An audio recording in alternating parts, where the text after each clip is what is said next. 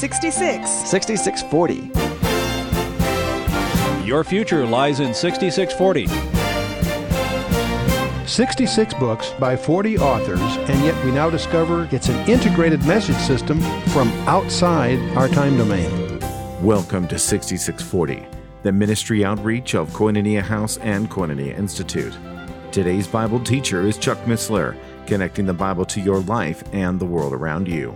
In today's study, Chuck continues his teaching on the book of Hebrews, chapter 1.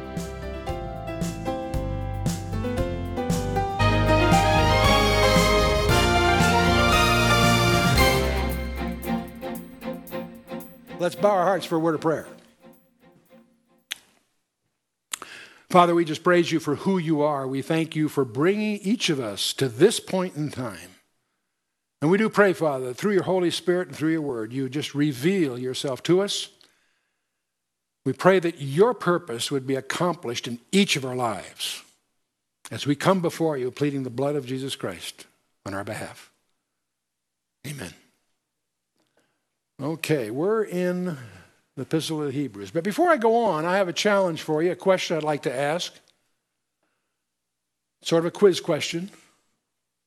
What Bible study was given 12 different times by seven different people and always yielded incredible fruit and is rarely given today?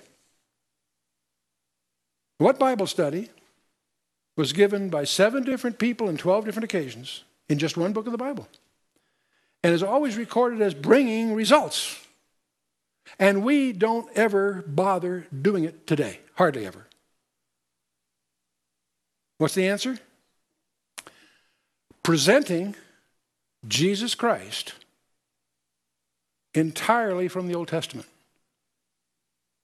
How many of you could go to a Jewish friend and using the Tanakh, the Old Testament, present them Jesus Christ. Interestingly enough, there's many ways to do that, by the way. It takes a little preparation, a little outline, whatever. But that's what the epistle to Hebrews is all about.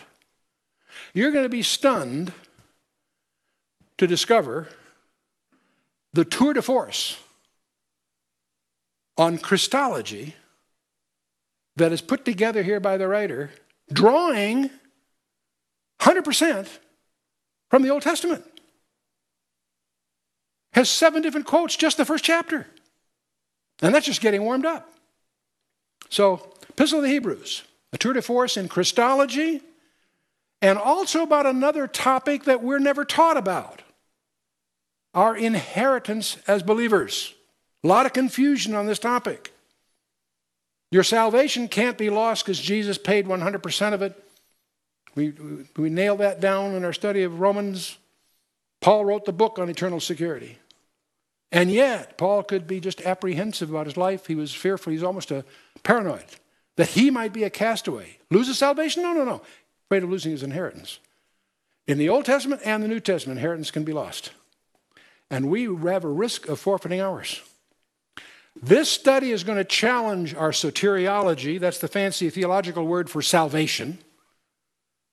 Many people are confused about their salvation. And that's what leads to all the confusion about the book of Hebrews, among other passages. We're also, it's also going to challenge our eschatology. Many people like to study end time prophecy, and yet probably could not pass a preliminary test on the kingdom, the millennium. Many people study Armageddon and Ezekiel 38 and whatever and have no idea while, what's going on during the tribulation on what's going on up there. What's the first thing that happens after the harpazo, the rapture? Judgment seat of Christ. Oh, well, that's where we have the body of Christ and the bride of Christ. Are they the same thing or are they different? I don't know. These are neglected topics.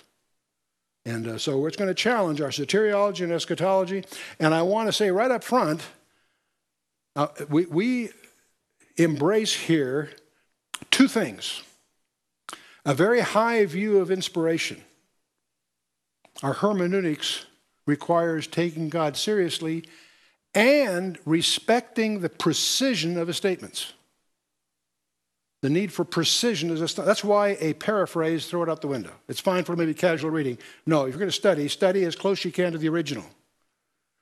That means a good translation with footnotes. Or better yet, a computer software that'll take you to the Hebrew and Greek, whether you know Hebrew or Greek, you don't need to. I mean, it takes care of that. That's one of the two things, high inspiration. The second thing is what we call a heuristic method. Our goal is not to convince you of the doctrines we happen to hold. Our goal is to get you equipped and tooled to find out for yourself. There is a landmark article in the recent Christianity Today about Willow Creek. Most of you that follow the field of ecclesiology know that there's a couple of churches that have really influenced the modern church in America. Saddleback with Rick Warren and all of that. There's one that's even bigger, and that's Willow Creek, Bill Hybels.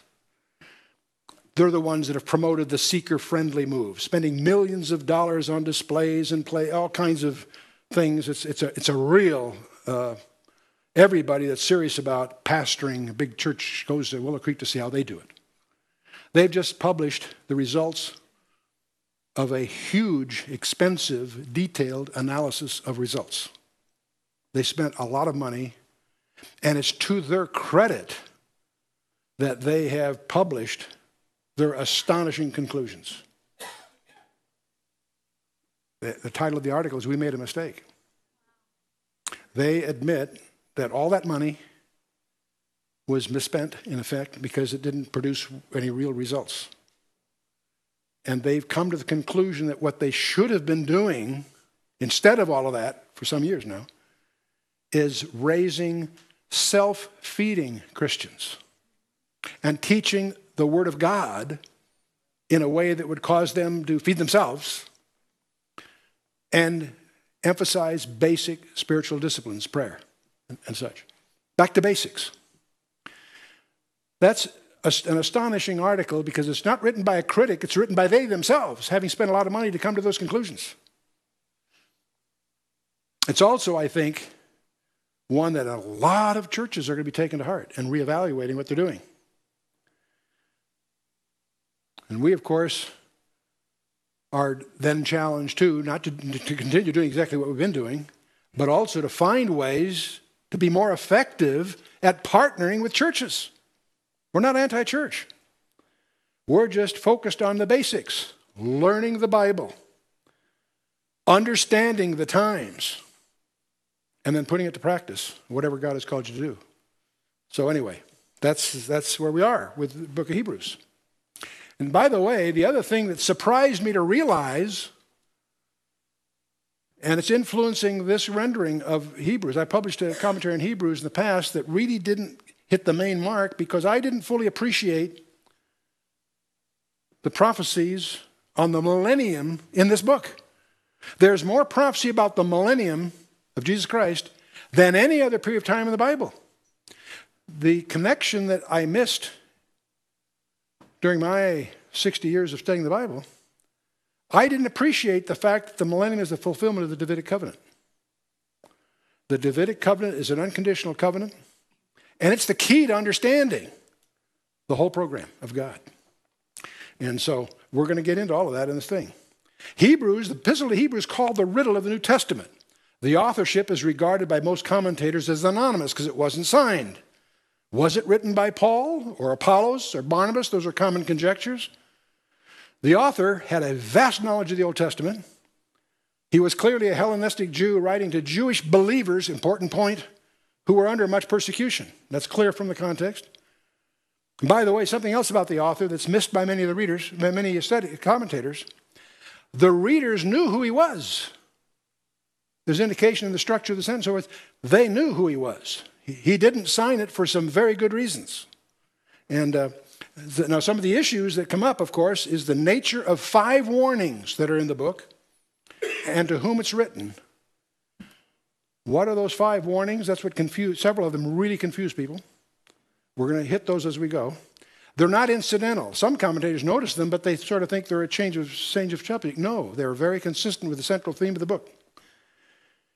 We need to understand to whom the book was written. And we'll be hammering this all the way through. Because there are people that don't understand. This book was written to people who were saved. This was written to believers. But it's going to focus on the dangers of not persevering in your faith. Okay? And one of the things we try to nail down right up early, you, you can't go at this exercise if you have any doubts about eternal security. And in your notes, if you haven't done it before, put John 10, verse 28 and 29. Jesus says, All the Father give me will come to me, and whosoever cometh to me, I will no wise cast out. No one can take him out of my hand. No one can take him out of my Father's hand. My Father is greater than all. No one can take him out There are two hands involved. In John 17, Jesus commits the faithfulness of his followers to the Father. That's why Paul can say, I know in whom I believe, and that he is able to keep that which I've committed unto him against that day. And I, I usually like to work in Walter Martin, what I, attribute that I, a remark I attribute to Walter Martin. If you can lose your salvation, I have a new name for God Butterfingers. Because Jesus did it all. And there's plenty of scripture that emphasizes that it's 100% his completed work. Tetelestai, it is finished, it is complete. Well, what's the issue then? Well, we'll get into all of that as we get into Paul. There are many style reasons. The more you study style, the more it convinces you it's Paul. I'm amused by some of these people, well, style's not Paul's. Go back and read last, I won't go through all of this this time. We did that in last session. Peter, by the way, in his letter, virtually calls that, makes this a fact. And uh, Peter says in his letter, account that long suffering of our Lord as salvation, even as the beloved brother Paul, according to the wisdom given unto him, hath written unto you. Unto whom? The readers of Peter's letter. Who are the readers to Peter's letter? The Hebrews. Both his letters written to his Hebrew followers. That was Hebrews, uh, 1 Peter 1 and, uh, uh and 1 1 and 2 Peter 3 1. Uh, as, all, as in all his epistles, speaking in them of these things in which some of some things are hard to be understood. That's Peter commenting on Paul's writing. He's kind of hard to understand at times, he says. He probably means that in general, or he might be referring to Hebrews 6. We'll get to that later. Which they that are unlearned and unstable wrest. So if you're resting with that, you're having trouble with it, that's apparently, according to Peter, you're unlearned or unstable. But in any case, as they do also the other scriptures. Wait a minute. What a surprising statement that comes from none other than Peter himself. He calls Paul's writing scriptures. You need to understand that. These letters that were circulating in the early church were circulated as and regarded as scripture.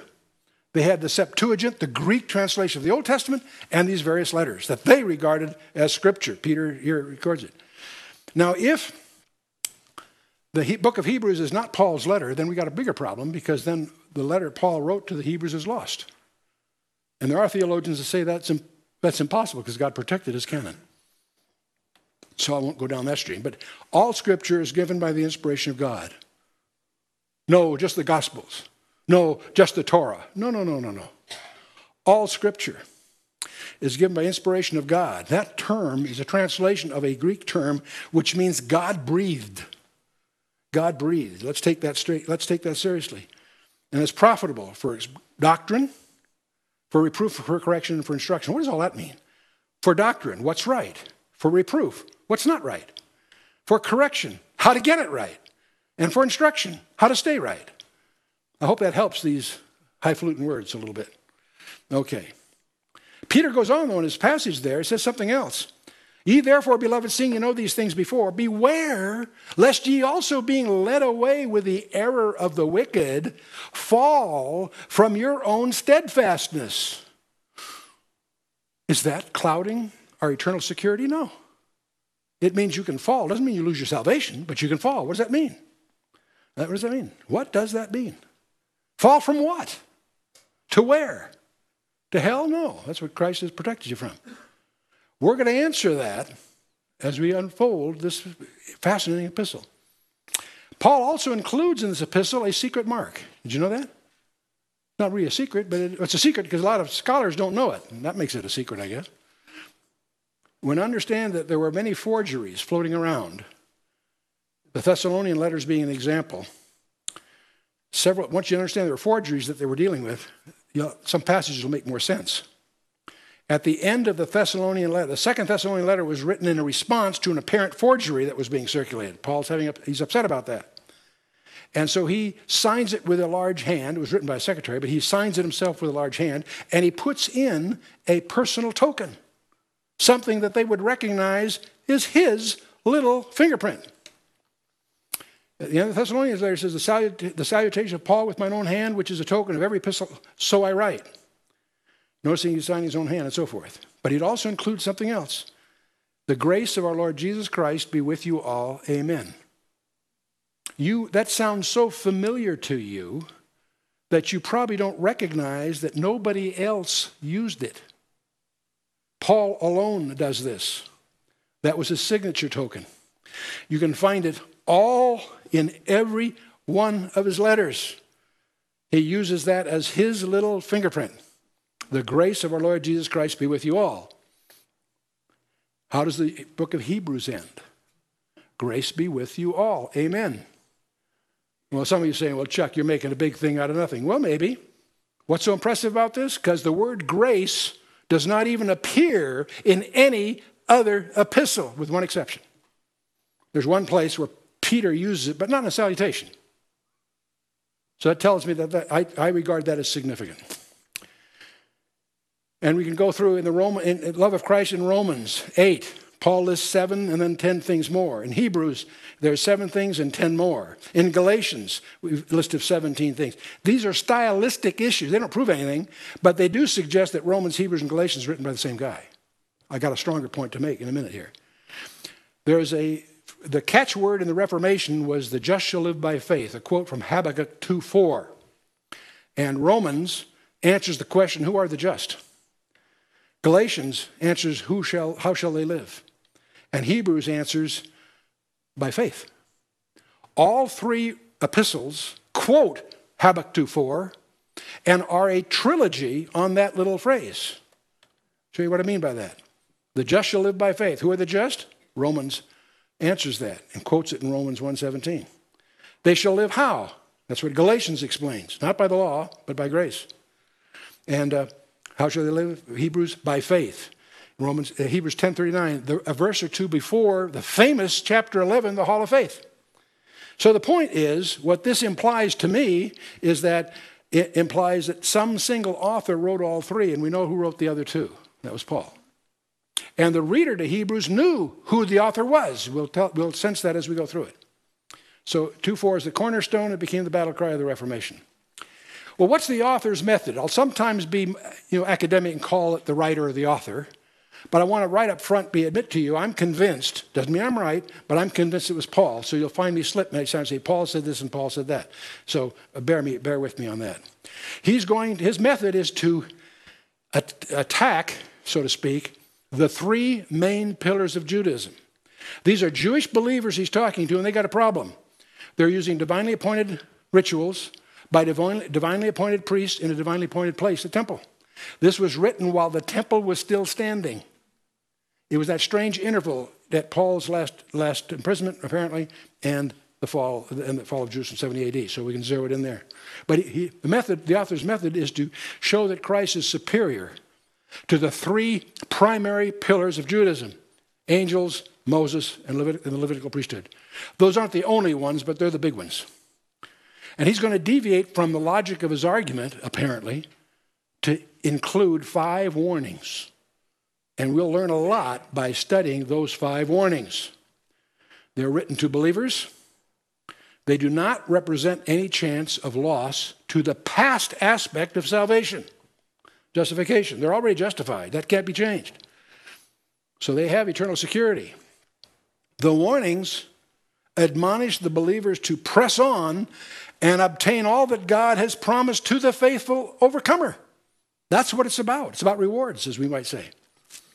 The warnings represent very real possibility of the loss of privilege or rewards offered to the believer, which will be revealed at the judgment seat of Christ. That's the issue. That's not a little technicality. That's not a footnote. That is our primary occupation. You and I here today, I'm assuming you've accepted Christ, you're a believer here. Not see me afterwards. We'll fix that. Try to. No, I'm assuming you're. How many are saved by Jesus Christ? Praise God. How many of you are in the full time ministry here? Can I see a show of hands? Let me ask that question again. How many of you are saved by the blood of Jesus Christ? Okay. How many of you are in the full time ministry, whether you know it or not? All right. Why?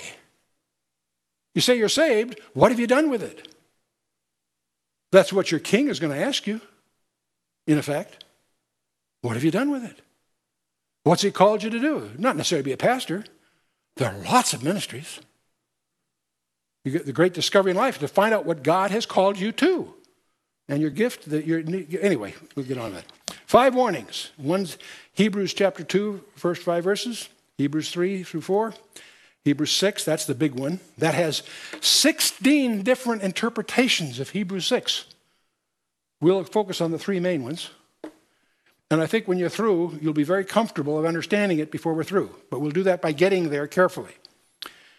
Hebrews 10, Hebrews 12. These are the five warnings that we're going to deal with as we go through this tour de force in Christology.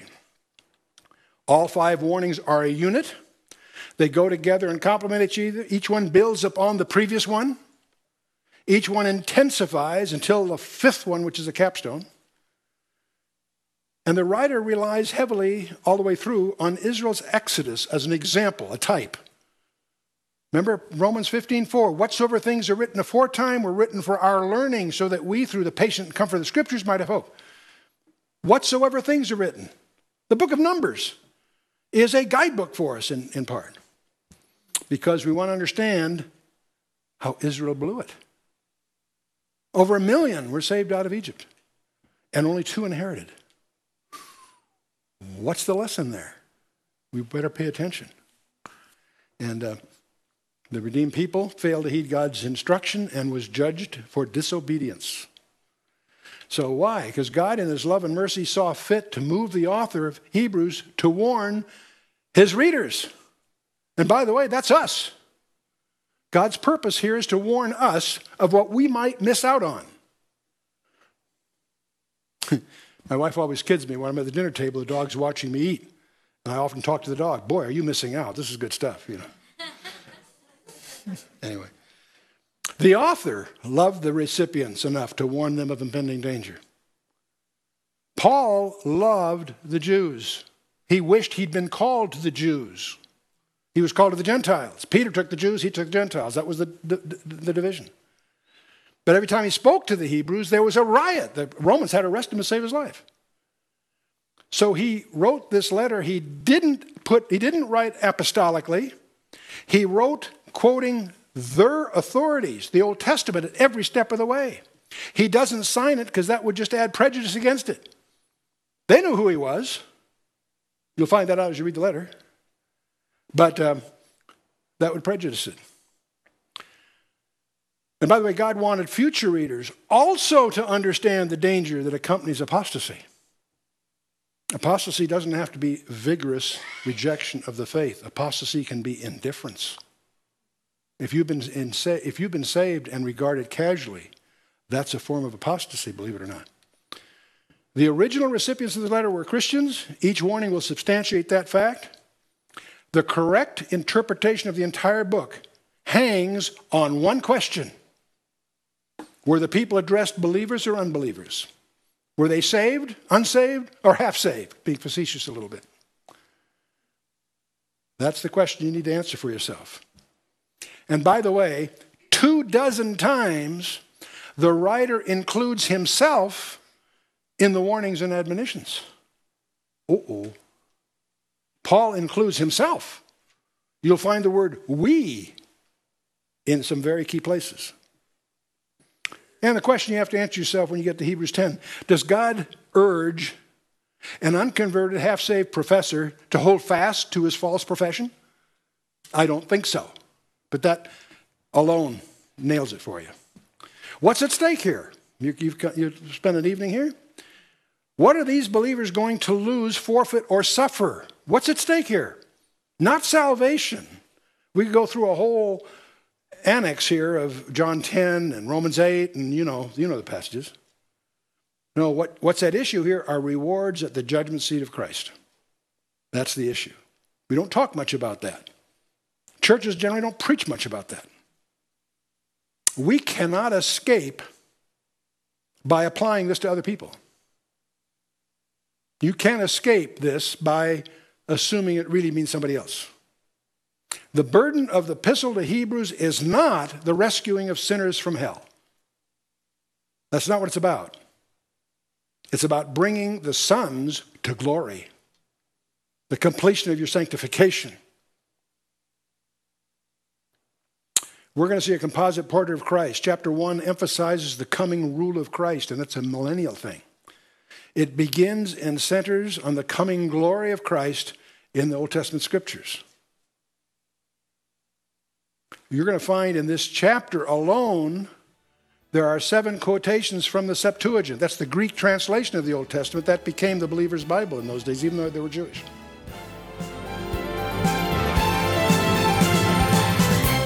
You've been listening to 6640, the ministry outreach of Koinonia House and Koinonia Institute. Today's Bible teacher was Chuck Missler, teaching through the book of Hebrews. For a complete listing of resources available, please visit khouse.org. You can also call us on 1 800 KHOUSE 1. To learn more about Koinonia Institute, visit koinoniainstitute.org. Thank you for listening to 6640 and for your continued prayerful support of this ministry. Until next time, as we continue this series, may God bless you with the knowledge of His Son, Jesus Christ, as you study His Word.